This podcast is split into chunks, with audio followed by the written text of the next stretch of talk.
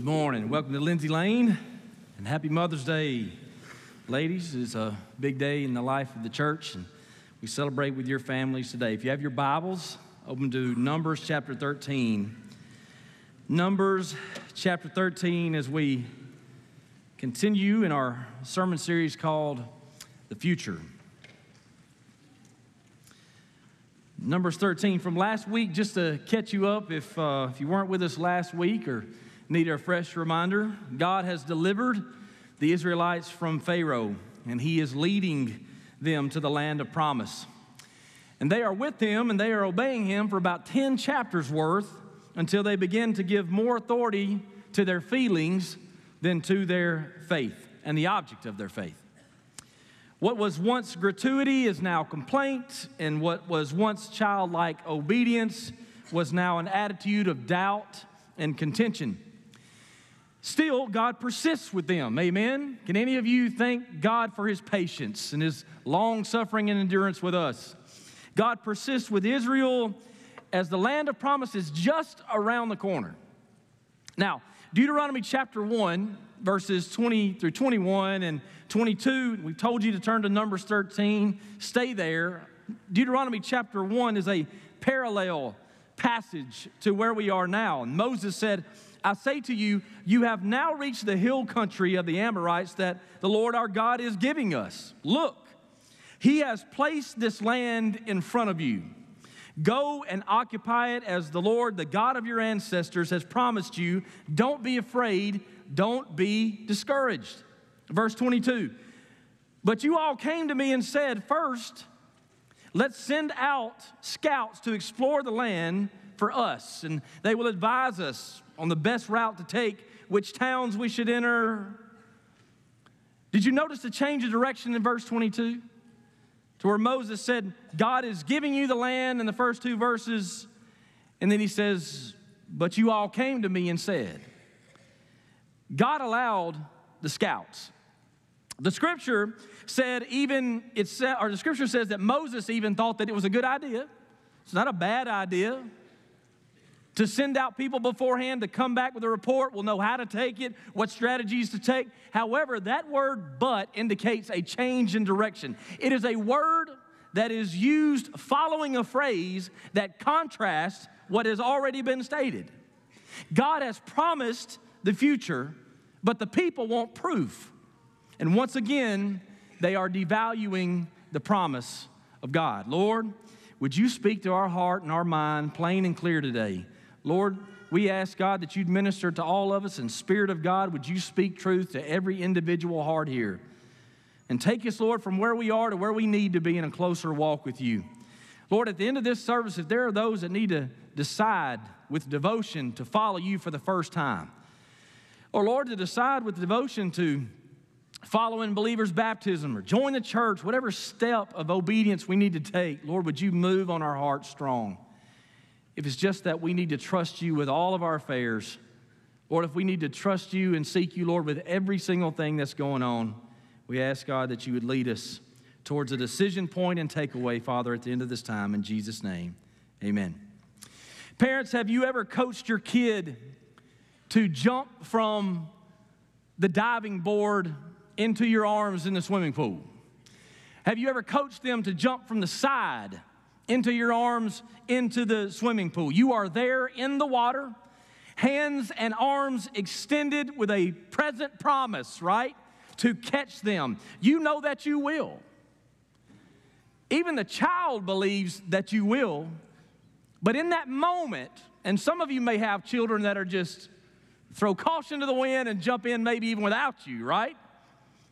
But in that moment, while you know that you will catch them and you tell them so, and they actually believe that you will, in that moment, they give more to their fear than to what they believe.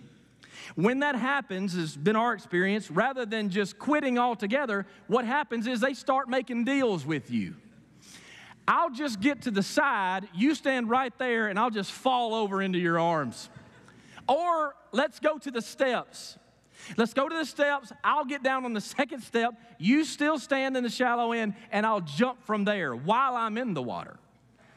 So instead of just refusing, they begin to make deals. And the parent may allow this.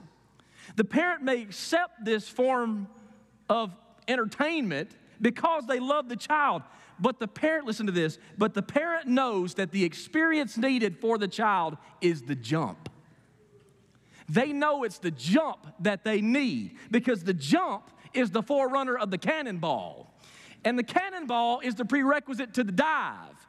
And that jump off the side leads to greater steps of strength. And it's better for the child, and it's better for the child's relationship with the parent. Now, the scripture says, when your faith is tested, when you are in a circumstance or situation where you are on the side and the Lord says, Jump, I've got it. When your faith is tested, your endurance has a chance to grow. So let it grow, the Bible says. Let it grow. For when your endurance is fully developed, you will be perfect and complete, needing nothing. Israel was moving into the future. They're moving into a future that they have been promised, but they cannot see. But God could see it. God could see fully what was happening. And they belonged to God. So, with their future, because God knew what was going to happen and they belonged to God, they could trust God for their future. When you belong to God, He will lead you to a promised future, watch this, with a present strength as you trust in Him.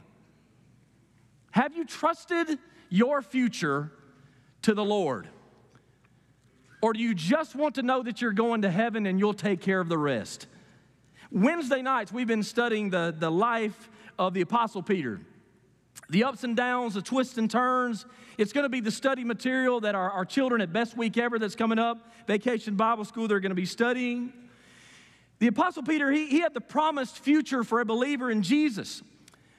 But in the Gospels, when his faith was tested leading up to the crucifixion, it was wavering and it was weak.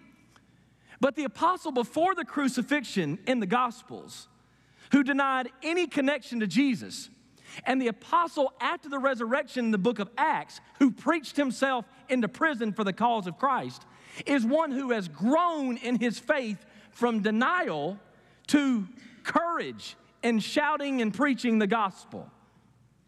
His endurance grew as he lived and believed in Jesus. And the man you see in Acts is one that not only has a promised future, but he's got a present strength, content, perfectly complete, lacking nothing, the endurance being developed.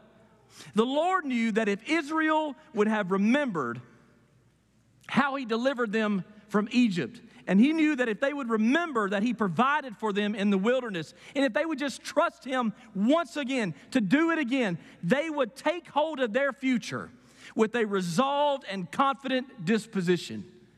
I would encourage you this morning to check your message history again. Amen.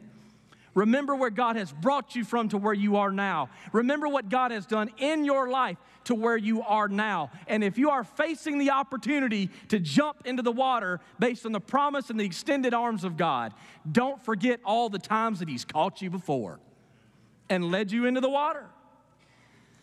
Still, with all of these promises, with the presence of God, Israel is treating the promised land like it's prospective land. Like it's land that could be if they take it right, not land that God said, I'm going to give it to you either way. And God obliges, He's patient. He says, All right, Moses, send out 12 leaders to go on and bring back what I already know is there and what I've already told you is there. But send them out anyway. Now, Numbers chapter 13, verses 25 through 33. Let's read this together. Lord, lead us through, Father, we ask in Jesus' name. Verse 25 After exploring the land for 40 days, the men returned to Moses, Aaron, and the whole community of Israel at Kadesh in the wilderness of Paran. And they reported to the whole community what they had seen and showed them the fruit that they had taken from the land. This was their report to Moses. Verse 27. Now, keep this verse in mind because we'll see it again later. We entered the land that you sent us to explore and indeed, it is a bountiful country, a land flowing with milk and honey. Here is the kind of fruit it produces. Now, here's that word again in verse 28. But, notice the change of direction. But the people living there are powerful, and their towns are fortified and large. And we even saw giants there, the descendants of Anak. The Amalekites live in the Negev, and the Hittites and Jebusites and Amorites live in the hill country, and the Canaanites live along the coast of the Mediterranean Sea and along the Jordan Valley. But Caleb, and there's another change of direction towards faith again, but Caleb tried to quiet the people as soon as they stood before Moses. Let's go at once and take the land, he said. We can certainly conquer it. But the other men who had explored the land with him disagreed. We cannot go up against them. They're stronger than we are. And so they spread this bad report about the land among the Israelites. The land we traveled through and explored will devour anyone who goes to live there. All the people we saw were huge. We even saw giants there, the descendants of Anak, and next to them we felt like grasshoppers, and that's what they felt too. That's what they thought too. The spies had traveled approximately ballpark 500 miles across 40 days to explore the land that God had promised.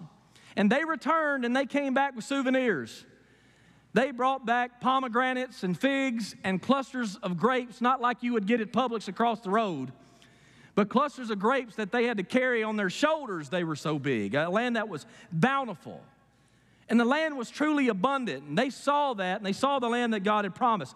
But their conclusion was this is a great place for a small group of skilled men to break into inconspicuously, but it's a bad place for God's people to take over. God's people. I want you to consider the very real illustration situation I'm about to give to you. I want you to consider the very real idea that God moves on your heart towards the mission field. Or maybe it's just that God moves on your heart towards a mission trip.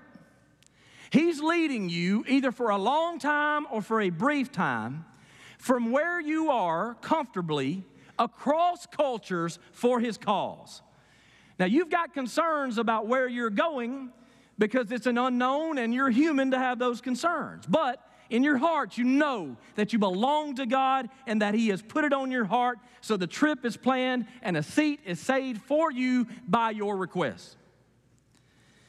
But there's just enough time between now and when you leave for you within your resources to go on your own to that land on a reconnaissance mission. And you go and you scope it out.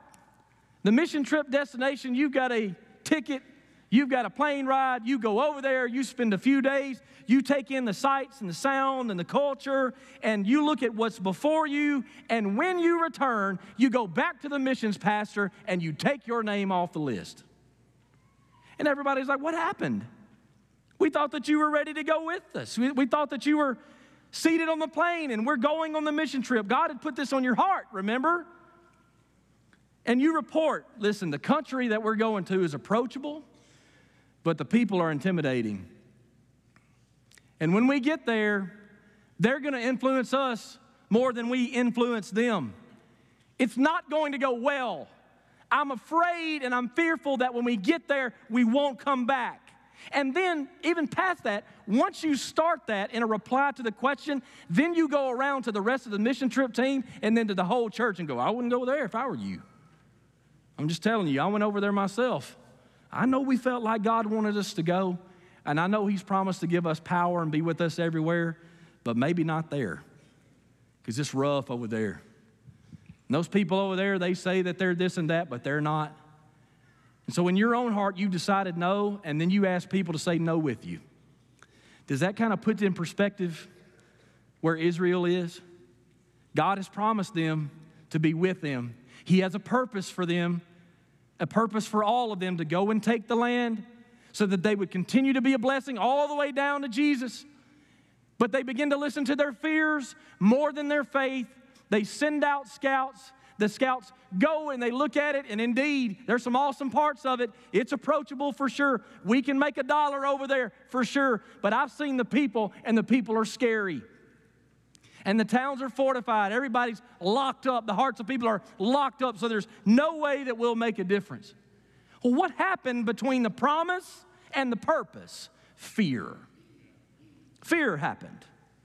Fear became a greater motivator and a greater influence on their future than their faith. Now, when you read the Bible, and we do this often where we, we teach what questions to ask when you read the scripture. God's Spirit will guide into truth. That's where you need to start, and just trust that God's Spirit will make it plain to your heart. But there are some questions that will help you discern the Spirit of God. And one of those questions is, What do I see? When you read this passage from the book of Numbers, what do you see? And do you not see fear across that passage? What started out was God's word and his promise. Between that and the present or the purpose is fear. Fear changed the direction. Fear is a natural response.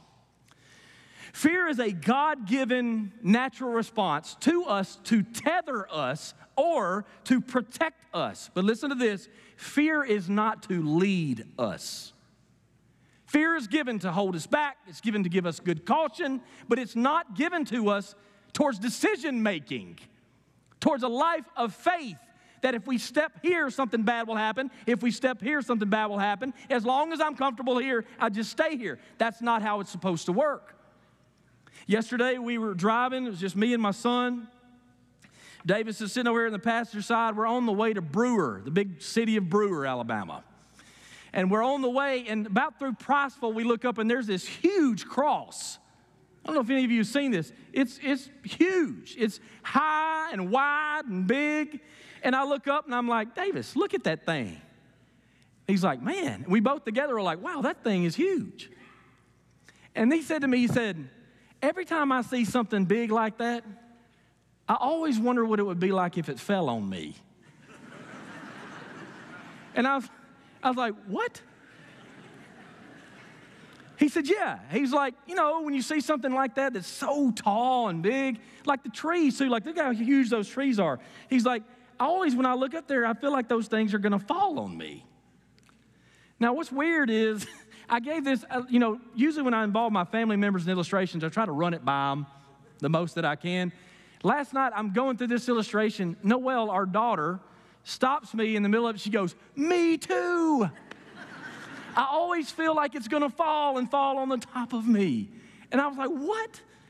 So when we're driving, and as he said that, I go into like dad mode and I'm like, Son. And I, I begin to, to kind of take that serious and be like, well, let's talk about how irrational that fear is. Like, he's not considering, listen to this part, he's not considering the engineering, he's not considering the anchor, he's only thinking about the scenario. Fear is what should kick in if the cross starts to fall. Fear is not what leads you to believe that it will. Some of us live within that chapter right there. We believe that everything is going to get us, everyone's going to get us. If we take this step, it's going to get us. If we do this, it's not going to work out. I don't have control. God doesn't have control. What if everything falls on me and I stay under it? Fear, listen to these next three points. Number one, fear screens the truth. Fear screens the truth. In that illustration, once again, fear does not consider the anchoring or the engineering, fear only thinks about the scenario. Can I just give you a practical application? I would caution all of us to stop playing the scenario game. I mean, what if and what if and what if?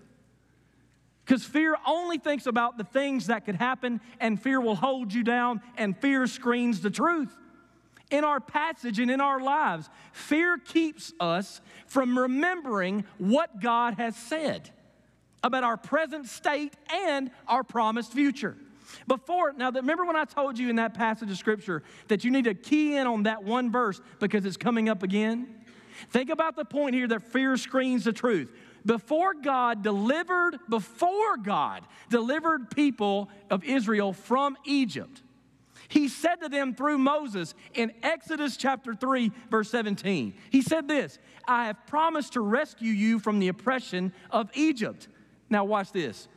I will lead you to a land flowing with milk and honey, the land where the Canaanites, Hittites, Amorites, Perizzites, Hivites, and Jebusites now live. What was their report? That. God had told them that before He freed them from Egypt. And so when He says, Go on and send your little scouts out there. And when they come back, what do you think God's attitude was when they begin to say, It's a land flowing with milk and honey? Oh, milk and honey. Seems like I've heard that somewhere before. Let me tell you who's all out there Perizzites, Hittites. And God's going, Yep, said all those. I told you this before I delivered you from Egypt. Why did no one remember that? Because all they were thinking about was the scenario that was ahead. All they were thinking about is we're going to go in there and they're going to take us all out. We're going to go in there and we're going to starve because they're going to make us our slaves. And no one thought about what God has said because everybody was living in fear. Not everybody, but most folks were living in fear. And God knew the report before it ever came back. He already told them. But how can you take the Lord at His word when any remembrance of His word is boxed out by fear? How can they remember the Lord's promise when He said, He keeps calling it the land that I am giving you? That's in chapter 13, verse 2. When their mind is only to open to what could go wrong. Now, y'all, this is one takeaway for sure. If you are constantly taking in scenarios, now listen to this. If you are constantly taking in sources of fear instead of the source of truth, you can expect to live in a constant state of worry and doubt. God holds the future for his people. God's word holds the promises of that future. Church, read the Bible and trust the truth. Take in the Bible more than you take in your favorite news source. Take in the Bible more than you take in your fake news source. Take in the Bible more than you take in Instagram reels. Take in the Bible more than you take in gossip from people. And being around those folks where every day you see them, they're talking about how this country's going to heck in a handbasket. Some of y'all are going to find yourself alone because you can't even talk more about the Lord than you can about the state of this place. Think about that. Think about what you're receiving into your mind. If you are constantly around fear, you're going to think fear. It's never going to get better, it's always going to get bad. You'll talk yourself out of believing that God can't fix it. Fear screens the truth. Read the Bible, church. Read the Bible. Take more of the Bible in. This morning, let me just kind of let you in on what happened. We had a, we had a lady fall this morning and uh, hurt, her, hurt her elbow, hurt her arm. Had, by the way, we got great folks here to take care of each other. Thank, thank God for who is here. Had great folks here to take care of each other. You know what she said? As she was just like writhing in pain, she said, I studied all week to be in group today. That's the only sermon I needed today. I'm telling you, preacher got his message right there. She said, I studied all week to be in group today, and I'm going to have to miss it. Take in the Bible.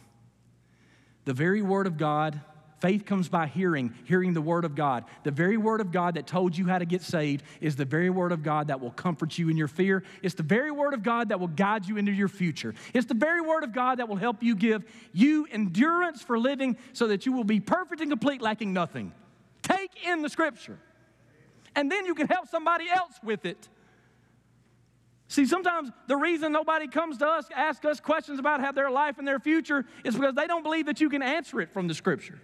Come on, Christians, take it in. Take in the scripture.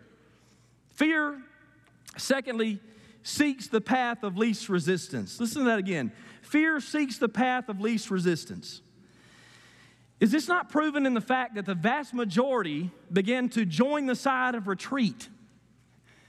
They were like, let's just go back or stay put. Let's don't go forward. We don't know what's there. It would be easier if we stay right here. Fear will paralyze you and keep you in place. The covenant promise of God to Israel was certainly his purposeful provision and position. Listen to this the promise of God to Israel was blessing. It is God's desire to bless from cover to cover of the Bible. But it is not a promise of continued comfort and entertainment. We often think that's what blessing is. God, would you bless me with a comfortable job, a comfortable salary, things to make me laugh, and Lord, that I would be able to do it again on Monday with all the health that you can provide. I mean, that's really sometimes, if we're honest, what we're hoping for, what we're thankful for, what we are hoping our kids have is we want God's blessing, but we want it the way that we want it. But here, when God promised Israel promised land and for them to be a blessing through the entire world, that Jesus would come through that line, when He promised to be their people, and when He promised to be their God and they would be His people, and when He promised His presence, all of those things, do you know that it began with the instruction to leave what is familiar to you and go to an unfamiliar country? That makes it a little bit different, don't it? God has promised to bless us, but He said we've got to leave all we've ever known and go to somewhere we've never ever been. Now, in that, we understand that this is the opposite of comfortable, it is the opposite of entertainment, yet it is still the promise of God. And when God reaffirmed His promise to Abram, in Genesis chapter 15, 1, he said to him these words Do not be afraid, Abram, for I will protect you and your reward will be great. Why did God say that? Because he needed him to say it. Because there were reasons and temptations to fear. There were opportunities to be afraid and to be led by fear. But God reaffirmed, Do not be afraid. I'm with you. I am with you. Ladies and gentlemen, if you're a Christian, the Bible teaches us that the Spirit of God is on the inside of us. The very presence of God is the seal of our salvation. The very presence of God is a reminder that we are saved. Whatever you go through, Christian, if God's Spirit is on the inside of you and you are a liver and believer in Jesus Christ, God is with you. He is with you. But we want the blessing without the blisters. We want provision and we want position without any problems. We want to love our neighbor, but we really don't want to get involved in any of their mess. We want mission trips, we just don't want any threat of discomfort for me or my family. We want witnessing opportunities, we just want them to get saved every time, and we don't want anybody to think we're weird. We don't want any contentious response. We want more from church, but we're afraid of what our church would ask of us. We want more from our church, but without our church really asking us to do anything. If we're honest, we are scared to be stretched. Anybody? We're scared of it. We're scared of what we don't know. We're scared to not know the answers. We're scared to get in a group because we're afraid somebody's going to call us out and make us stand and sing a special. I can assure you that none of group leaders, if you're in here, don't do that. There's your training right there. Don't, don't ask new people to give testimony on the first day. Like, we're scared though about what's going to happen. We're scared to say the answer. We don't know. I don't know what the answer is. I don't know what that word means. We're scared not to know the answers. We're scared to do something for God when we've not done something before. We're scared to give, so we don't listen to, about giving. When anybody talks about giving, we just shut it down because the truth is, we're scared because we don't know how it affect our lifestyle. So instead of us opening ourselves up to the truth of God's word, we complain about po- folks and preachers and leaders when they talk about giving. Truth is, we're scared because we don't know what it looks like, even though God's promised to bless it. We'd rather just keep what we got instead of be blessed. Ask yourself, is the reason you are not taking a step closer toward where the Lord is leading you is because you just don't know how it will go. And that intimidates you. Listen, I have been there. There's certain things that I put off, and I put it off strictly because I don't know what I'm doing. Handyman stuff all the time. There's things that I'll get home and think I need to do this, and I'll let it go and let it go and let it go. And the reason I let it go is, is I'm scared that I'm gonna fail. And my buddies are scared I'm gonna call them.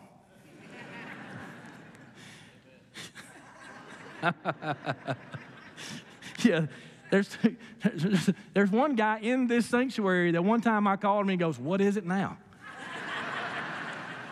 he said, What's broken? Fear will hold us down. Fear, it seeks the path of least resistance. It's easier just to let something lay in the corner rather than, rather than to tackle it. But God has promised in His Word that if you draw close to Him, He will draw close to you. Is that enough of a promise from God that whatever step you need to take towards Him, He will be closer to you when you take that step as He will draw close to you? Is that enough of a promise from God to get you to move? If God's word endorses endurance, we have to see difficulties as opportunities for strength. Now, it's hard to do that on the inside of a storm, but difficulties are opportunities to get stronger. They're not reasons to quit. And difficulties are not reasons to be idle, they are opportunities to get stronger. And if God's word promises his presence, we must see obstacles as opportunities for a closer walk with our Creator and Savior. Fear wants what's easy. The people say in chapter 14, verse 3, Why is the Lord taking us to this country only to have us die in battle? Chapter 14, verse 3 again says that. Why would he send us there to only have us killed in battle? He's not doing that. In fact, he's taking you to a future for something greater than yourself, and you're going to win. That's his promise. If you can't believe a promise from God, you can't believe a promise from anyone. And before that, they said in chapter 14, verse 2 if we'd only died in Egypt or even here in the wilderness, meaning it would be easier for us to die in what we know than to live in what we don't. David Jeremiah said this being, I love this, being in a hard place with God is better than being in an easy place without Him. It's fear for sure. It's fear in your life for sure. Receive this today. It's fear in your life when you'd rather go back to a troubled past than forward to a promised future. Thirdly, fear stifles obedience. Fear stifles obedience. Verse 32 says, They spread a bad report. Y'all listen to this. They did more talking than trusting, they did more processing than praying. They exaggerated the dangers of people in the land with the purpose of stirring up resistance. Because if we doubt God, it's easier for us to doubt God if all the rest of us do too. It's easier on my conviction if I got a bunch of other people that say the same thing. Hear the word again fear stifles obedience. Verse 4 of chapter 14. Chapter 14, verse 4 says, Then they plotted among themselves, let's choose a new leader and go back to Egypt. Now, do you remember from last week and a couple of chapters prior when God clearly endorsed Moses? When Aaron and Miriam were like, Is Moses the only leader we got? And God was like, I trust him. We talk face to face. The Bible says in chapter 12, verse 7, God said of Moses, Of all my house, he is the one that I trust. That has just literally happened. And then fear, a short time later, is now leading them to the point of saying, Give us somebody else that will tell us something different. God, you must be wrong. Raise up somebody else that'll tell us something different. Listen to this. Fear becomes sinful when it draws our attention away from the Lord. I believe we have to be very careful. Y'all, please hear this before you leave today. I believe we have to be very careful as we consider our world today. I'm trying to be calm when I say this. We have so many overwhelmed and overloaded Christians who have given their mind over to current events and culture that we are now tempted to feel like God Himself cannot help us. I, absolute truth. Yeah, I know praying and all that. Yes, I know trusting in the Bible and the standard and all that. I know we should call on God and all that. But give me a leader I want live in the flesh that'll save us from all this mess. Give me a break. Nothing new under the sun. We are trusting in Almighty God for our future. Not a lawmaker, not a president, not a preacher, not a teacher, not a coach, not a family member, Almighty God. He's the only one that can tell you what's coming. He's the one that made all these folks and made me and you. Now, that doesn't take away from our responsibilities, doesn't take away from us being contributing members to this community for the cause of Christ. But my Lord, have mercy on us if we trust in a man more than we trust in the Messiah. Verse 10 of chapter 14. Chapter 14, verse 10 tells us that they even reached the point of stoning Joshua and Caleb, the two voices of faith. Can you imagine the people of God hearing voices of faith and them getting together and going, We got to deal with them, man. We got to get them out of here. We've got to put them down. Think of it God's people ready to stone two trusted men of God. Joshua and Caleb said to the people of Israel in chapter 14, verse 9, do, watch this, do not rebel against the Lord and do not be afraid of the people of the land. Do you see how disobedience and fear are connected? Fear becomes sinful when it draws our attention away from the Lord. At the end of the day, fear cannot be your excuse before God for disobedience. It's still disobedience. The psalmist said, one, one verse and a few points, and this may be one of the strongest things you'll hear today. The psalmist said in Psalm 34 4, I sought the Lord and he answered me, he freed me from all my fears. The scripture does not say that he freed me from all my problems. It does not say that he freed me from all my circumstances. The Bible says that God freed him from all his fears in the circumstances from all his fears in the problems. How many of you and how many of our decisions about what we do and about what we don't do are rooted in fear? Is it really a conviction from God are we scared? We're just scared of what's going to happen. That's why we do what we do. Are we making decisions in faith or out of fear? Are we processing more than we are praying? Are we saturated more by current events than we are by Scripture? Are we seeking comfort and entertainment more than purpose just because it's easier and there's less endurance and uncertainty involved? Let the word of God minister to you today as we close in Romans chapter 8, verses 35 through 37. Now, as we close does not mean y'all walk out of here yet.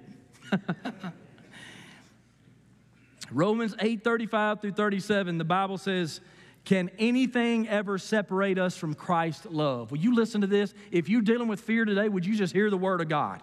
Can anything separate us from Christ's love? Does it mean he no longer loves us if we have trouble or calamity or are persecuted or hungry or destitute or in danger or threatened with death? As the scriptures say, for your sake we are killed every day. We are being slaughtered like sheep. Verse 37 No! despite all these things, overwhelming victory is ours through Christ who loved us. More than conquerors. That's what we have as a promise in Jesus. So I would encourage you today to trust in the promised future, but seek God for the present strength.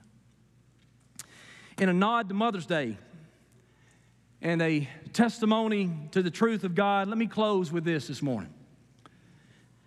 When I was younger and dealing with my own protest against the will of God, I reached this point where I started shaking my fist and telling God what He was doing to me and that He didn't know what He was doing at all. And I remember standing outside of my home and talking to my mother, just griping and complaining about this situation. Now, I remember where we were. I could take you to the spot right now. My mama just let me vent for a little bit. She listened. And I just kept going. And finally, she interrupted me and she pointed her finger at me. She said, Andy John, you're going to have to trust God or not. That's it. I've remembered that during my life all the way to 40 years to tell it to you. Sometimes, Christian, when you're going back and forth on what you need to do and there's uncertainty, if you believe that Jesus is who he says he is, if you believe that God is in control, that he is sovereign, then sometimes you're just going to have to trust God or not. You've got a decision to make every day when you wake up. You've got to decide if God knows more than you. You've got to decide if your life is really in his hands or it's something that you just think you believe in when it's all good. You've got to decide these things when you wake up. It is a truth filled challenge and choice for the believer to trust God or don't. But let me remind you that the scripture says that even when we are faithful, God is faithful. Trust in the Lord with all your heart. Lean not unto your own understanding. In all your ways, acknowledge Him, and He will direct your path. There's another version of that scripture that says, He will make your path straight. We believe in a God that makes crooked paths straight. Amen? Let's stand our feet.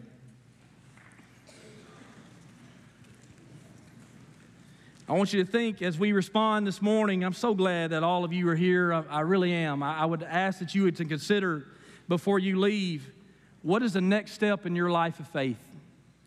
What would God have you do next? And is it fear that's straight up keeping you from that? Have you been visiting churches, but you've not yet landed because you're afraid of what may happen from the last time it happened? Or maybe you're afraid of what will be asked of you, or maybe you're afraid of how it's going to change the way or require the way that you live to be altered because of what, how the church does. Don't let fear keep you from being faithful. Is fear keeping you from baptism? Is, is fear keeping you from a group? Is fear keeping you from being generous? Is fear keeping you from salvation? And God, if I if I commit my life to you by faith, I don't know what that's going to look like. It's going to change everything. To God be the glory. To God be the glory. Amen. Act in faith today, not in fear. Lord, we bring you our trust. Father, even as I preach and teach this morning, I'm reminded of all kinds of different things, all kinds of different chapters that would threaten my faith. Oh God, that I would have people around me, your spirit in me, the Bible over me to remind me that you are God. You are always faithful. You take care of your people. You make crooked paths straight. Lord, that we would leave here faithful people who truly live in this world and light it up, but are trusting our future to you. Lord, we thank you once again for your Spirit's work in our life. I pray, Father, we would be obedient today to decide with devotion to follow you wherever we go. Lord, to trust you with the big decisions and small. And Father, may our faith be stronger than our fear. We ask this in the name of Jesus. Amen. Amen. This altar is open for you. We have people here to talk with you, decision counselors to help you to the next step.